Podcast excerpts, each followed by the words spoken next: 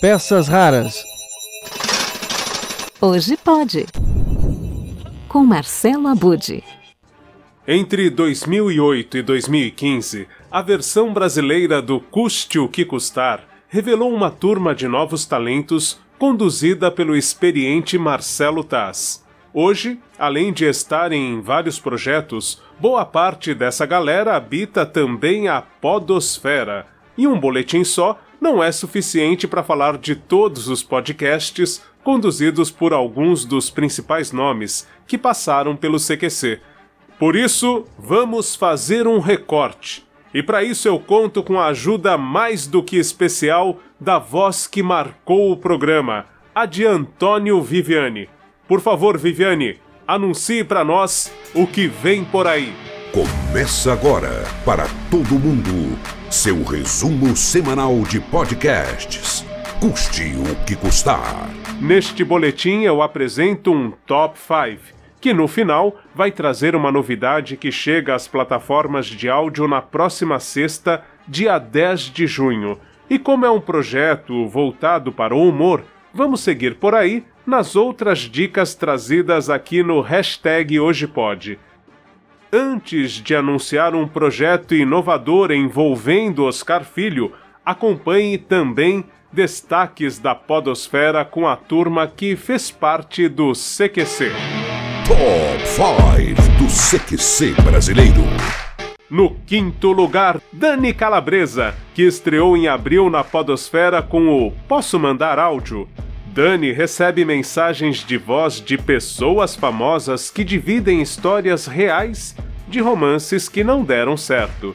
Entre uma revelação e outra, a humorista tece seus comentários. Os episódios têm cerca de 15 minutos e são lançados às quartas-feiras. Aí quando ele entrar, sempre tinha um segurança na frente da, da minha porta. E esse segurança chegou para ele e falou: Não, você não vai entrar aqui. Ele falou: Mas foi ela que me chamou. Ele falou: Aí o segurança falou: Não, ela nunca faz isso, ela nunca fez isso. E, e ele falou que ele botou até a mão na parede e falou: Pode me examinar, tô sem arma, mas ela me chamou. Amor, se eu fosse o segurança, eu já falava. Isso aqui é Xuxa, rapaz. Isso aqui não é porta dos desesperados, não. No quarto lugar do Top 5 ele foi um dos primeiros a migrar para a internet após seu comportamento ser considerado inadequado ou ao menos polêmico nos programas de TV. Há quase 10 anos, criou no YouTube o canal 8 Minutos. Agora, na versão podcast, nas plataformas de áudio e também no canal Rafinha Bastos, ele comanda o Mais Que 8 Minutos.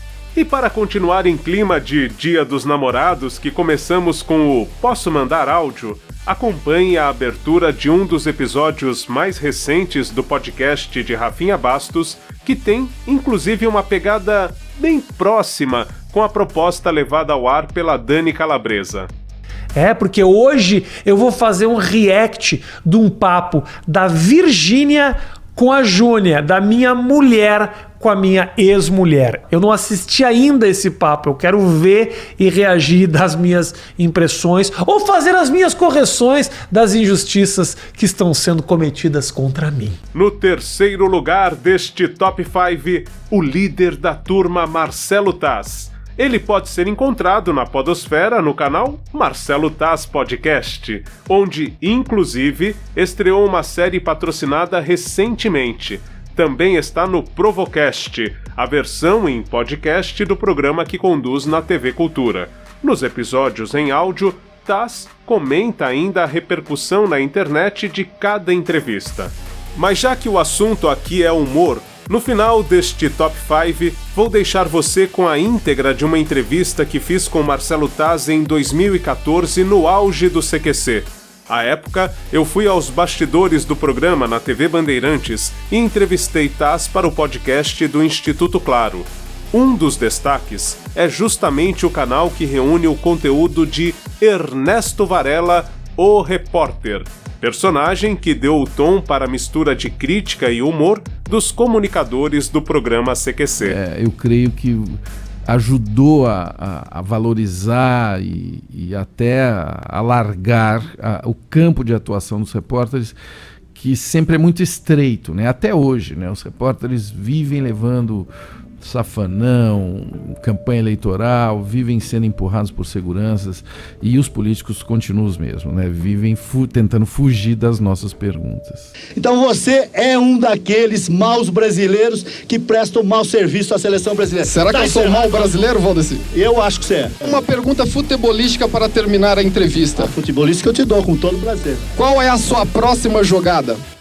No segundo lugar do Top 5 do CQC, aqui no hashtag Hoje Pode, uma ideia fascinante que me fez lembrar de um episódio que aconteceu com Beto Hora, como revelado nesta edição do podcast Inteligência Limitada do Rogério Vilela. Vamos lá, vamos entrevistar o Tim Maia. Eu sei que o Tim Maia não foi. Falei, faz como se ele tivesse aqui. Deixa comigo. Você tá louco? faz. Obrigado pela tua presença, meu querido amigo Tim Maia. Meu irmão, muito obrigado a você. Au! Nos mesmos moldes deste episódio contado pelo Beto Hora, Marco Luque entrevista a si próprio, ou melhor, aos personagens que tornou famosos no podcast Together. A entrevista mais aclamada não poderia ser com outra figura que não o Jackson 5. E para provar que ambos estavam realmente presentes, acompanhe a versão em vídeo desta pérola. Prepara, galera, porque hoje eu, você e Jackson 5 estaremos together.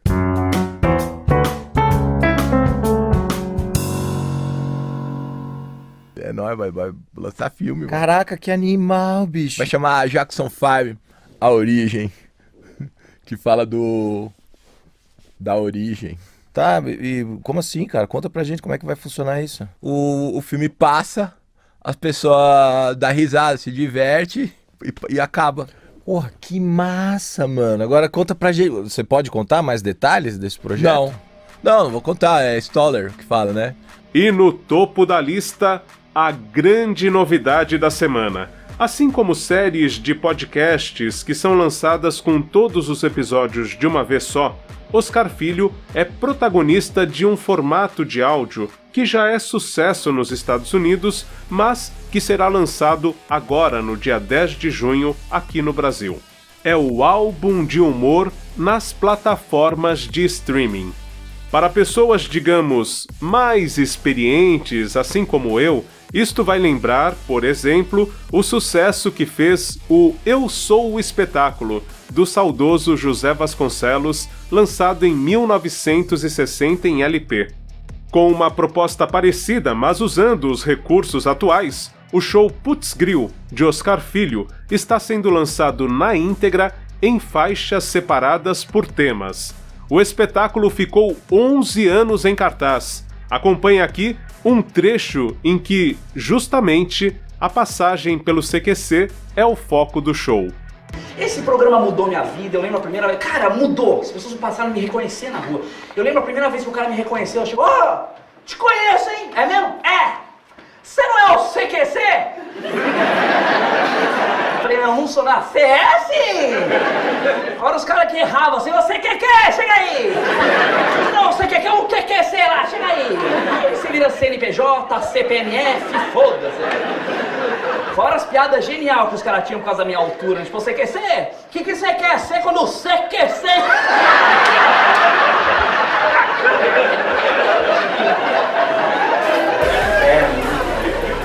O álbum Putz Grill vai estar em todas as plataformas de streaming a partir da próxima sexta, dia 10. Este foi o nosso Top 5 da Podosfera Brasileira, para você se divertir com os ex-CQC nas plataformas de streaming de áudio. Semana que vem eu volto com seu resumo semanal deste incrível universo dos podcasts. Peças raras. Você em sintonia com o rádio. Bom, nós vamos aproveitar então esse áudio é para o Net Educação, que é um portal que tem vários conteúdos para educadores, também é acessado por alunos, tem games, tudo mais e tal. E para começo de conversa, a gente vai aproveitar a, o início da televisão no Brasil para abordar o tema com quem entende disso muito bem e está aí fazendo a diferença hoje. Então, primeira coisa, para começar a falar é, da sua participação na TV, com esse foco em educação, eu queria saber se você acredita que o fato de você ter feito primeiro a Poli e depois a ECA é, influencia nessa sua ligação com tecnologia, comunicação e educação. Se você acredita que essa formação nesses dois polos acabou influenciando nesse seu argumento televisivo? Eu creio que quando a gente escolhe uh, uma, um caminho, né, uma faculdade, mesmo quando aparentemente a gente errou, aquilo significa uma intuição, significa uma, uma vontade, um desejo, né, por alguma coisa. Hoje para mim está muito claro que o fato de eu ter escolhido a Poli é, indicava já uh, o meu interesse por tecnologia né? e por tentar entender como as coisas funcionam, tentar entender os processos. É, hoje é, eu tenho certeza que isso foi fundamental é, para minha profissão na TV, para minha para minha carreira na comunicação, porque hoje, né, por um, eu não sabia, mas a revolução digital que a gente vive, ela é um produto é, iniciado justamente quando eu estava nascendo ali nos anos 50, né, os satélites, a, o início da digitalização é ali mesmo, pelo menos a, na parte de, é, de ideia, né, enquanto ideia. Enfim, eu, eu pude estudar isso bem cedo e o cruzamento da, da tecnologia com comunicação é, é, é praticamente o que eu faço hoje. Né? Tem tudo a ver eu ter feito engenharia. Hoje eu entendo isso. E o que veio primeiro, né, a partir do, do livro que foi escrito com Gilberto de Menstein, das entrevistas, queria saber o que, que veio primeiro na sua visão. É, a preocupação em educar ou em comunicar? Ou as duas coisas? O que, que veio primeiro na sua visão? O que veio primeiro foi a educação, por uma razão muito simples, porque eu sou filho de dois professores, né? Então isso estava dentro de casa. Eu, eu nasci num ambiente é, bastante estimulante e frequentei a escola muito antes de ir para a escola. Quer dizer, eu, eu acompanhava os meus pais, a minha mãe era professora primária, eh, o meu pai era é, professor do, de, de, educação física, então eu viajava com ele, com os times de basquete e aquele ambiente todo ali de estudantes e tal. E, e então já, já nasci nesse ambiente, eu vou dizer. Então a, a educação veio bem antes e, e, e, a comunicação veio assim como um sonho, né? O sonho de, de, de uma carreira, de uma intuição, de um de algo que eu percebi que eu deveria desenvolver, né? Que eu tinha um talento, mas que eu tinha que ralar muito para aprender, uh, enfim, as ferramentas disponíveis que eu precisaria aperfeiçoar para ser um comunicador. Falando um pouquinho do livro É Rindo que se Aprende, é, como é que surgiu esse projeto e o que, que as pessoas encontram nesse livro? O Gilberto de Menstein, ele, ele insistiu muito, na verdade, ele é o culpado desse livro, ele é o grande responsável desse livro, porque ele insistiu muito é, que achava importante registrar o, o meu processo profissional que, sob essa ótica, né, sobre a ótica do humor e da educação. E, e eu recusei várias vezes. Falei, Gilberto, não está na hora disso. E, enfim, e foi até bom, porque quando finalmente eu me rendi ao Gilberto, tinha muito assunto que realmente eu percebi, é, é eu trilhei nesse eixo. Né? É, praticamente quase tudo que eu fiz tem a ver é, com esse eixo onde o humor, é, o lúdico, vamos dizer assim, é, é, usado como ferramenta de educação. Né? E muitas vezes em, de uma maneira explícita, em outras em programas de entretenimento, aparentemente só de entretenimento.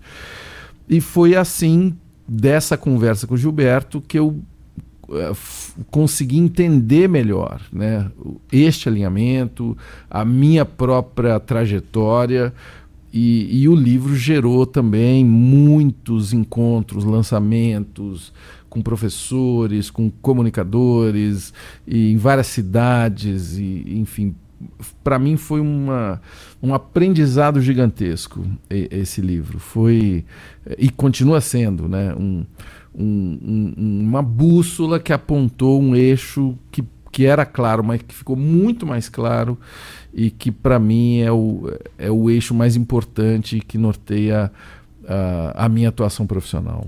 E vendo o panorama da televisão como um todo, você acredita que há muitos exemplos é, que comprovam que é rindo que se aprende?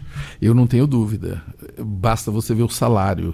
Os, os maiores salários da televisão são de geralmente ligados ao, ao humor, né? Ou, a, ou até quem trabalha não especificamente com humor, mas de uma forma é, bem humorada, vamos dizer assim, traduzindo é, conteúdos, às vezes do esporte, às vezes da música, às vezes da ficção, ou até mesmo da própria comédia, da, do, enfim. É, são pessoas muito talentosas que geralmente são muito valorizadas, não é à toa isso, né? Pelas emissoras de televisão. E a razão é muito simples, é porque é muito difícil fazer humor, né? É, não só do talento da pessoa física, vamos dizer assim, mas do grupo, né? Que, que tem que existir em torno de um projeto de televisão, né? Muita gente que vê televisão acredita que aquele humorista, aquele comediante que está ali, tá, enfim, teve uma, uma, uma, luz e saiu falando tudo aquilo. E, e, é uma ilusão, né? Aquilo é feito por um grupo, é, os grupos é, de humoristas são grupos é, raros, os que têm boa liga, os que têm boa durabilidade, consistência e tal. É, então é por isso que são raros e é por isso que eles às vezes são reconhecidos e bem remunerados. Agora, aproveitando a, a exposição do Castelo Ratimbum, 20 anos depois, toda essa repercussão, tudo, falando especificamente do Telekid, é, você vê que essa mistura de humor e conhecimento e educação ali foi bem realizada. E como é que foi montar esse personagem? Quantas pessoas participavam? É, pedagogos, pessoas envolvidas? Você tem uma dimensão da, de como era esse processo do Telekid? É, é, importante a gente entender que o castelo ele, ele vai na sequência do Ratimbum, né? Então o castelo existe porque teve o Ratimbum anteriormente. É, e, e, então o Ratimbum foi o início de, um, de uma virada né, na TV Cultura muito importante. E sim, tinham muitos pedagogos, e, e é aí que tem esse encontro que é muito vamos dizer, é, sofisticado. É um encontro difícil também, quer dizer, você tem que cruzar a pedagogia, é, ou seja, pessoas que cuidam de um conteúdo que geralmente, é, geralmente não, é absolutamente é, balanceado, ponderado, quer dizer, cuidadoso. É, eles não gostam de, de improvisações ou, ou, ou, de riscos, né? Eles têm muito temor em relação a isso. E os criadores de TV que têm que correr os riscos, têm que ser lúdicos, têm que se arriscar e tal. O Ratimbum, o fato dessa mistura ter dado certo no Ratimbum, é, possibilitou a existência de uma série de outras coisas lá na cultura. E eu tive a felicidade de participar do Ratimbum, né, do início do Ratimbum e do Castelo. No caso do Castelo, é uma alegria ver que 20 anos depois tem uma exposição fazendo este barulho todo, né? Na cidade de São Paulo, no MIS. E, e realmente o Telekid é um, é um personagem que vem da, é, da herança de eu ter feito o Ratimbum, quer dizer, o Cal Hamburger, o diretor, me chamou porque ele viu, obviamente, o trabalho que a gente desenvolveu no, no Ratimbum. É, e foi um enorme desafio, porque o, o, o Telekid ele é praticamente uma interrupção da narrativa no castelo. Né? Então, quando alguém fala o tal do porque sim, entra o Telekid com porque sim não é resposta. Ele interrompe a narrativa do castelo. Essa foi uma ideia que surgiu por uma dificuldade, porque os episódios já estavam gravados e o Cal queria que eu participasse de qualquer jeito. Então ele falou: inventa um jeito de você entrar no castelo. Como os episódios estavam gravados, eu saquei a insistência, é, principalmente do Zequinha, do personagem Zequinha, é, que queria saber mais sobre as coisas e os adultos recusavam a resposta. Coisa que acontece muito com, com as mães e pais, né? E tias e avós e tal. E foi aí que eu tive essa ideia foi muito, é, foi muito legal fazer, porque a gente teve uma liberdade grande de, de criação, a gente, por ter tido a experiência bem sucedida do Ratimbun, pudemos trabalhar com muito mais ousadia, quer dizer, eu já tinha uma familiaridade com as minhas queridas amigas conteudistas, pedagogas, a gente já tinha uma relação mais de confiança e foi ótimo, porque aí é aí que a coisa funciona, né? Não adianta ter um lado que vença essa guerra entre conteúdo pedagógico e criação de TV. Tem que trabalhar junto. É, não é fácil, é muito difícil.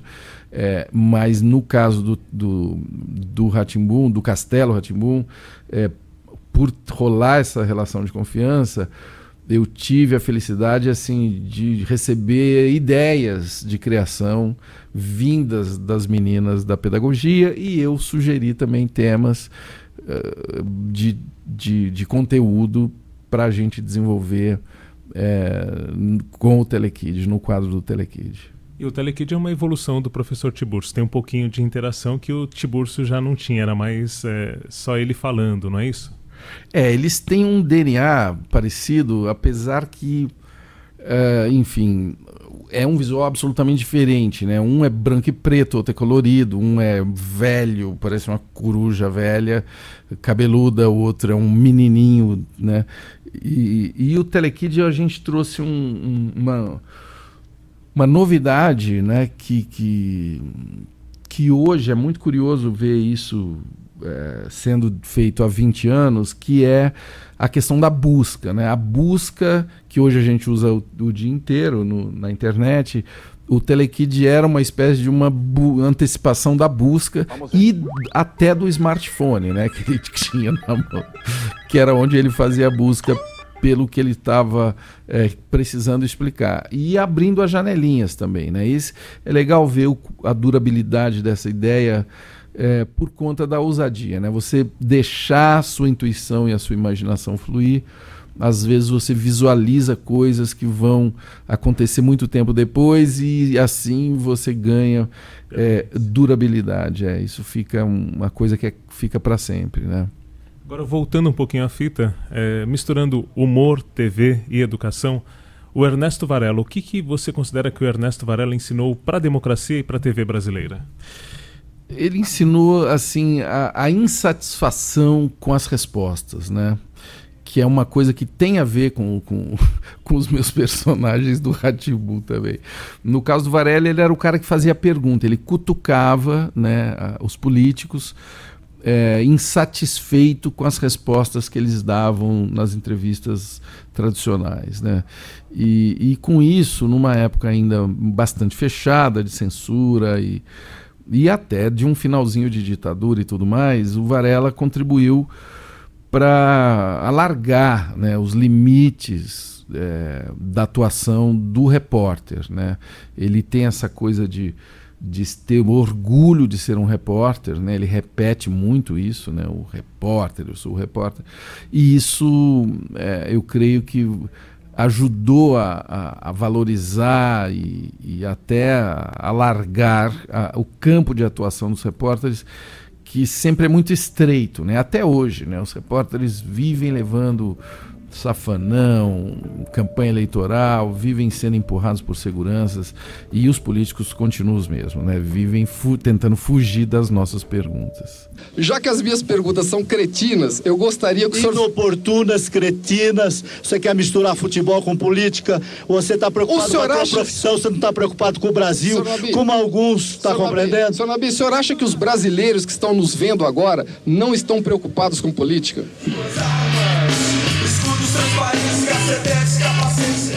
Eles estão aí vendo Eles senhor. vão Fala se preocupar no momento oportuno. Agora é futebol. Nós estamos numa missão desportiva e vamos falar em futebol. Vamos ganhar a Copa. O resto nós cuidaremos no momento oportuno. Política se fala no momento oportuno. Aqui não se fala em política, aqui nós estamos numa missão desportiva, vamos falar em futebol. O senhor não acha que o senhor está usando a Copa para se promover politicamente? Absolutamente. Você que insinua isso e maus jornalistas insinua não, você. eu estou falando eu textualmente. nunca usei, nunca usei, está falando. Você Não está falando, textua- insinuando. você tá falando textualmente porque você quer desvirtuar uma entrevista que é desportiva. Então você também é um mau profissional, como um mau brasileiro. Então a última. Porque você já sabe que o envolvimento político com relação à seleção já causou sérios prejuízos à seleção brasileira. Então você é um daqueles maus brasileiros que prestam mau serviço à seleção brasileira. Será que Tá eu sou mau brasileiro, Valdeci? Eu acho que você é.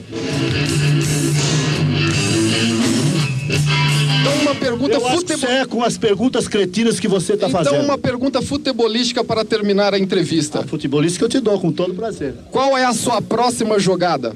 A minha, eu não jogo, eu trabalho. A jogada é a sua numa mente obscura. Obrigado, obrigado pela entrevista. Até logo. Escudos transparentes, cacetetes, capacetes reluzentes e a determinação de manter tudo em seu lugar.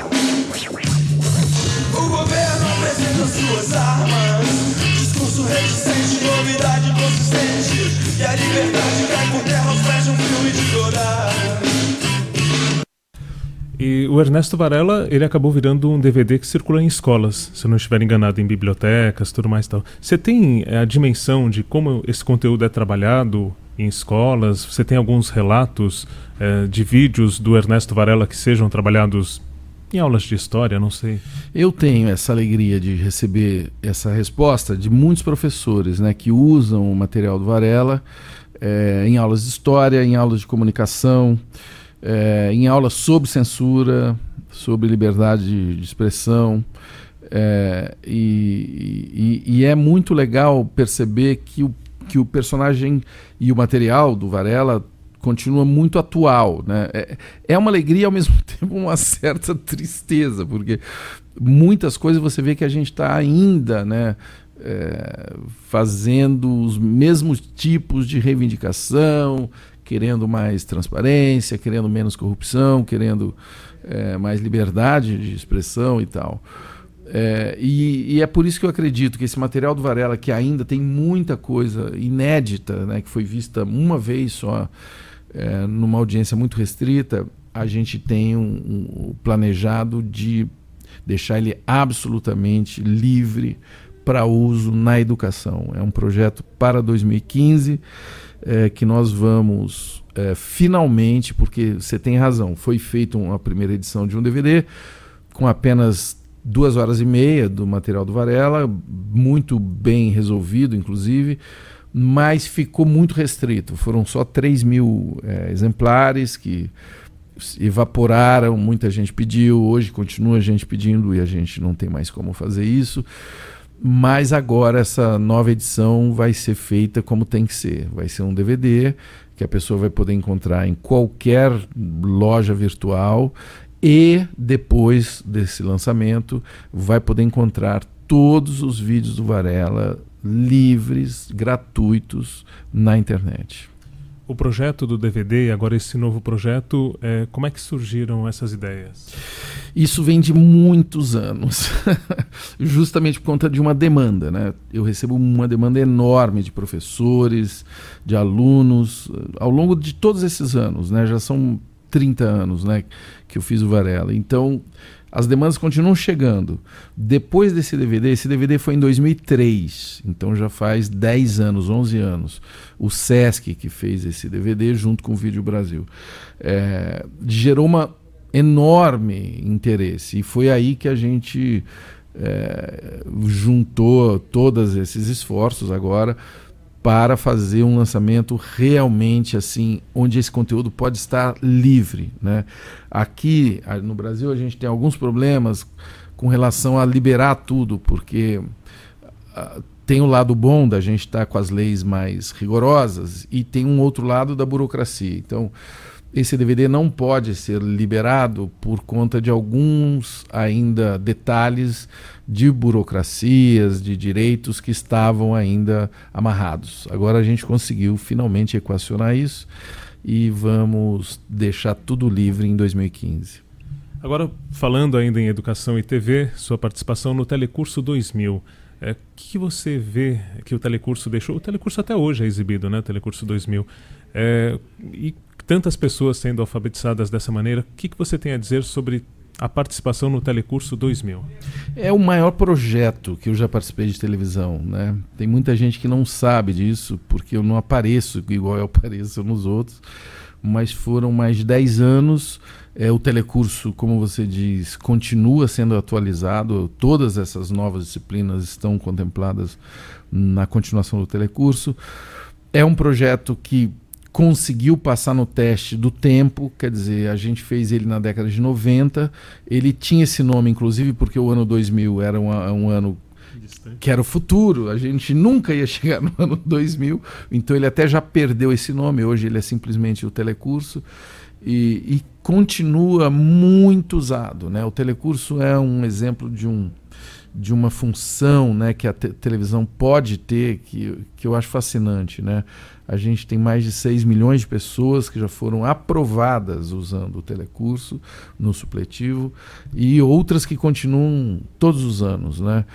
É, é um projeto que eu tenho maior carinho assim e, e, e foi seguramente o projeto que eu trabalhei com a maior equipe que eu já trabalhei até hoje, assim, numa era ainda pré-internet, então em vários estados, quer dizer, a gente nós tivemos que inclusive desenvolver as nossas redes, desenvolver os nossos BBS na época, né? O, a gente ensinar o que era e-mail para todo mundo, distribuir computador, etc. e tal, para a criação do, proje do projeto de TV.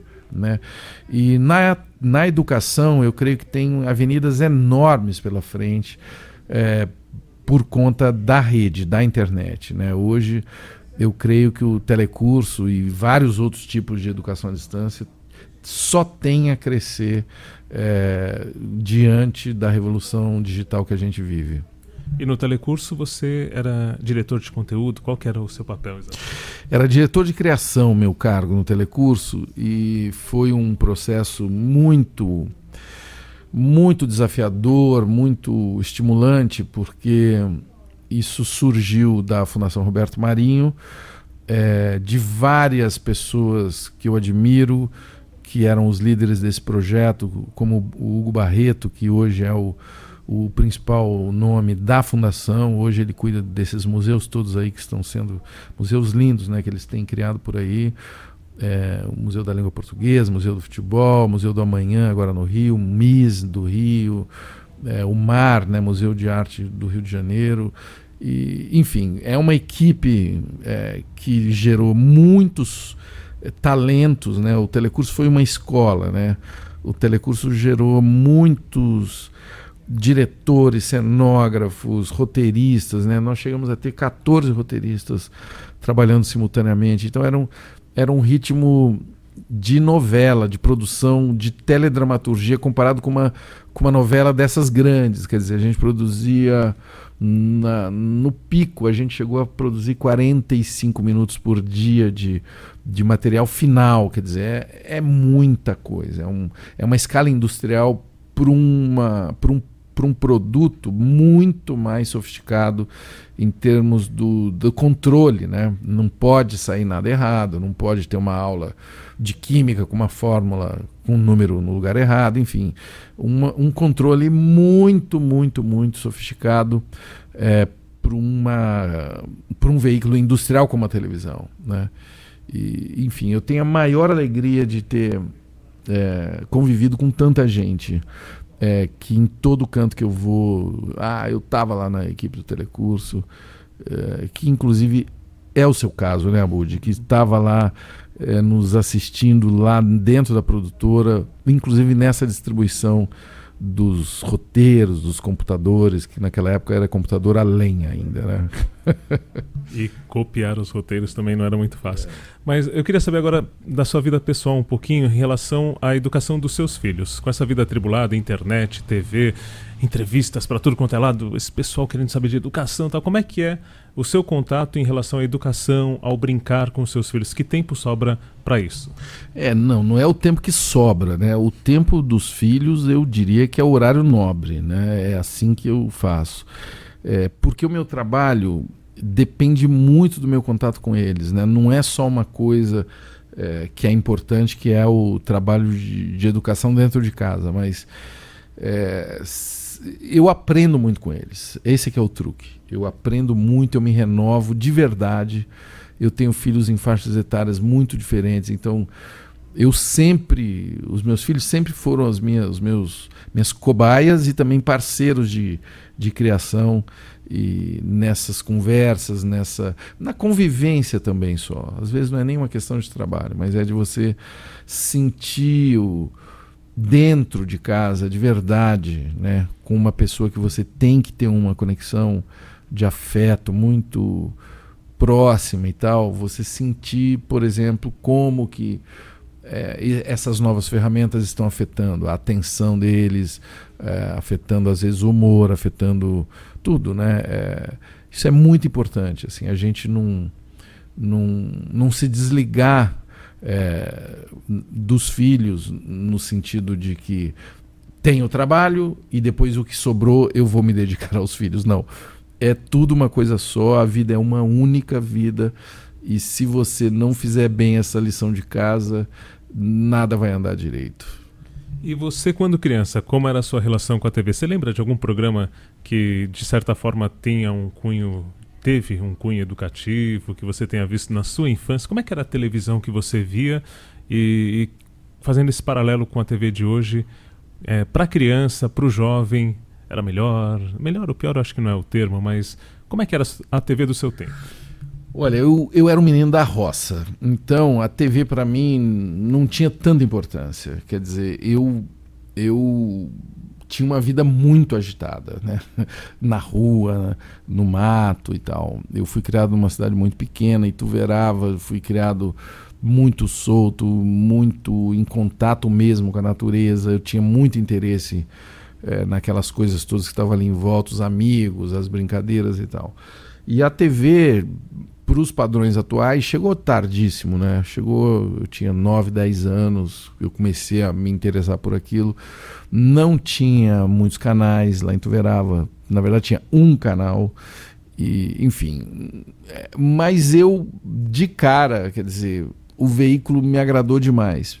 E a razão é muito óbvia, porque a primeira coisa que eu vi na TV foi o homem descendo na lua. Então foi já uma coisa absurdamente interessante e ver ao vivo aquilo acontecer dentro daquela caixa e tal. Foi muito bacana. E, e logo no ano seguinte o Brasil ser tricampeão no México assim. Foram coisas muito marcantes. E aí uma o, a minha TV local daquela região tinha alguns programas educativos, né?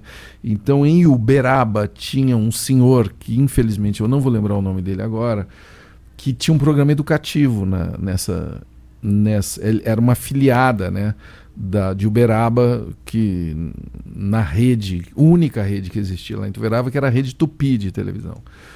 E foi incrível, assim, foi um programa que me marcou, que eu acompanhava todo dia, como as crianças assistem hoje. Hoje as crianças têm 500 canais e etc. Mas e, e é engraçado o quanto que me marcou aquele hábito de ver aquele programa local, era um programa que tinha uma produção muito singela, mas que tinha ali os erros, a ousadia, o, enfim, a conversa ao vivo e tal.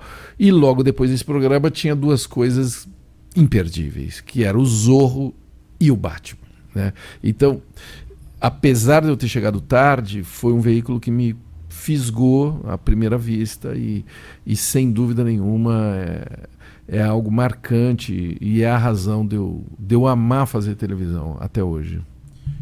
É, eu li no, no seu blog, enfim, que depois de uma atividade da Clarice, sua filha, é, você teria, é, na verdade, tido inveja da escola que ela tem hoje.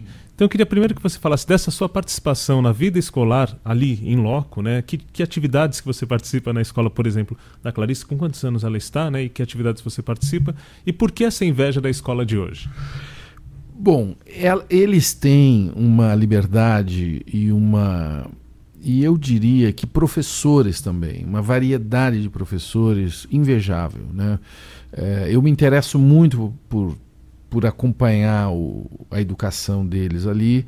É, e, e, a, e, ao mesmo tempo eu tenho muito respeito e, e até uma certa distância para não é, ser aquele pai que, que acredita que é ele que tem que ficar lá é, escolhendo o que, que a escola, qual é o papel que a escola tem. Quer dizer, é, é, essa é uma coisa que eu creio que nós vivemos hoje um, um problema muito grave. assim Pais que é, entregam os filhos para a escola e, e, cobram da escola uma educação que ele está com preguiça ou sem tempo de dar para o filho dele. E, por outro lado, esse pai às vezes vai até a escola e cobra é, justamente é, os, as lacunas, que muitas vezes são lacunas que ele não preencheu em casa, não é na escola. Né? E esse cara, às vezes, dá uns chiliques lá dentro da escola e, e não percebe que quem deveria estar dando chilique era o filho em cima dele. Né? Estou falando isso para dizer que, apesar de eu acompanhar e admirar o trabalho das escolas de uma maneira geral, claro, estou falando de escolas é, que, que nós temos o privilégio de colocar os nossos filhos, porque de uma maneira geral as escolas são muito precárias. Né? A gente sabe que a educação é, é, é lamentável, para usar uma palavra muito carinhosa, aqui no Brasil. É, é, é, é ainda uma coisa bastante raquítica, bastante cheia de falhas e de lacunas e às vezes até de nada mesmo. Não tem estrutura nenhuma a não ser professores abnegados e, e heróicos às vezes que, que conseguem manter aquilo. A Clarice me ensina isso, assim, uma menina que é muito atenta é, e que faz da escola uma grande diversão. Ela gosta de estudar. Né? É, eu acho isso fascinante. Ela não sente que ela está, é, entendeu? Fazendo um dever, como a gente falava antigamente, que era uma coisa dolorida ou que, ai, ah, vou ter que fazer o dever. Ela não, ela é uma coisa que ela tem prazer fazendo, né? E que tem muito a ver com o que eu acredito, com essa educação que a gente tem que é, ter um, uma vontade, um entusiasmo no aprendizado, né? mesmo quando esse aprendizado é árduo. Né? Tem hora que esse aprendizado não vai ser assim um playground, não vai ser um videogame, mas a gente tem que manter acesa, procurar manter acesa o entusiasmo dos estudantes pelo conhecimento, né? não, não por decorar fórmulas, mas pelo conhecimento. Falando dos projetos mais recentes, o Conversa de Gente Grande teve uma temporada, aí existe uma expectativa talvez de é, retomada, tudo. Esse projeto tem alguma perspectiva? Enquanto eu tiver no CQC, não. Porque foi um projeto que eu tive o maior prazer de fazer, eu gosto muito do resultado, mas é impossível você fazer simultaneamente dois projetos que demandam tanta energia, sabe? Essa foi, infelizmente, a nossa constatação depois da primeira temporada. A gente fez uma temporada completa, ela é muito bem aceita até hoje. Eu sei que a molecada assiste muito na internet. É, e muita gente me cobra se vai ter outra temporada e tal, mas enquanto eu tiver no CQC é muito difícil fazer um projeto desse porte, muito difícil mesmo, um projeto regular, né? Toda semana na TV. E agora você tá com. Você teve o plantão do Taz no Cartoon e, se eu não estiver enganado, você está com um projeto novo, que é o Papo Animado com Marcelo Taz, né? E eu vi ali algumas declarações suas sobre como foi entrevistar a Mônica, Marcelo Taz. A Mônica que te alfabetizou e agora você esteve diante dela. Como é que foi essa experiência? Fala um pouquinho desse projeto também. O Papo Animado é, é, com o Cartoon é uma coisa que a gente sonha há muitos anos e finalmente conseguimos esse ano. Então, é um projeto. Por que, que é possível fazer o Papo Animado e não é possível conversa? Porque é um projeto de seis episódios, né? Que a gente grava de uma vez só e ele fica repetindo várias vezes no cartoon e tal. Uh, e, e, agora é fascinante, né? Entrevistar um cartoon, entrevistar um desenho animado. É, é por isso que só, a gente só faz seis né, de cada temporada, porque é muito difícil gravar isso também.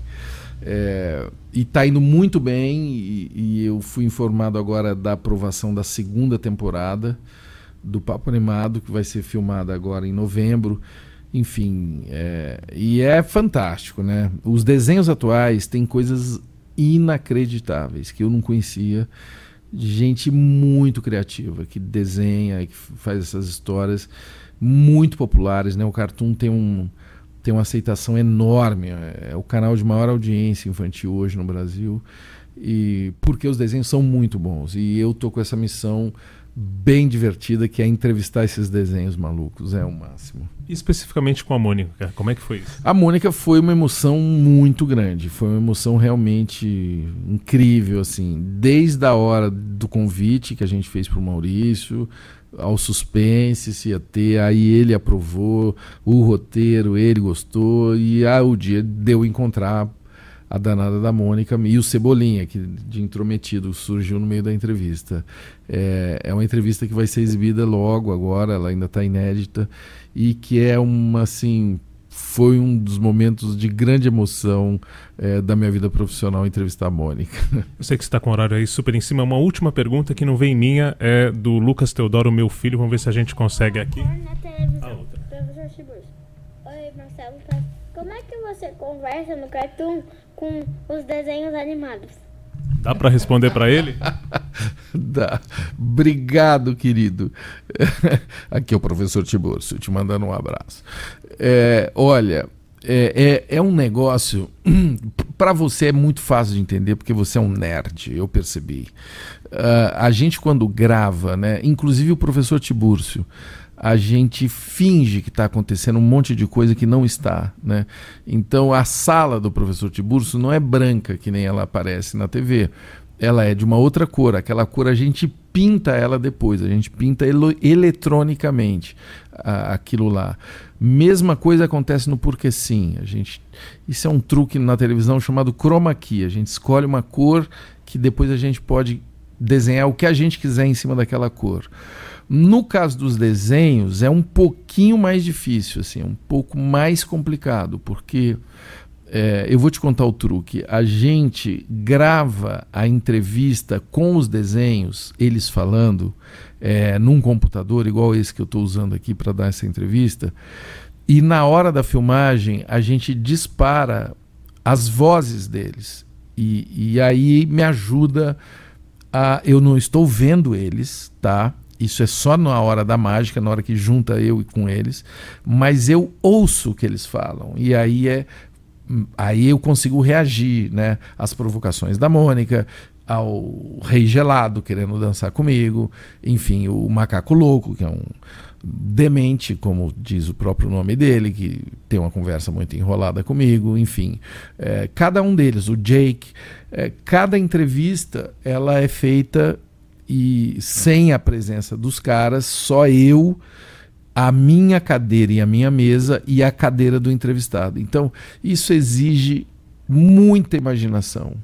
Depois de um dia de filmagem, eu saio de lá totalmente maluco. Assim, eu, eu, conversei o dia inteiro com esses caras e tem uma hora no final do dia que eu até começo a ver os caras, para você ver uma ideia como é maluca a parada. Você precisa ir. Não pode Uma ter, não. Pode ir. Então, sobre o CQC. É, a gente está no momento de eleição, tudo tal. Acho que o CQC ganha ainda mais importância nesses anos eleitorais. É, o que, que o CQC tem de educativo e principalmente para o jovem, né, hoje? O CQC ele fala do Brasil de uma maneira diferente, né? E quem diz isso não sou eu, são as pessoas que assistem o CQC. Eu ouço muito elas na internet.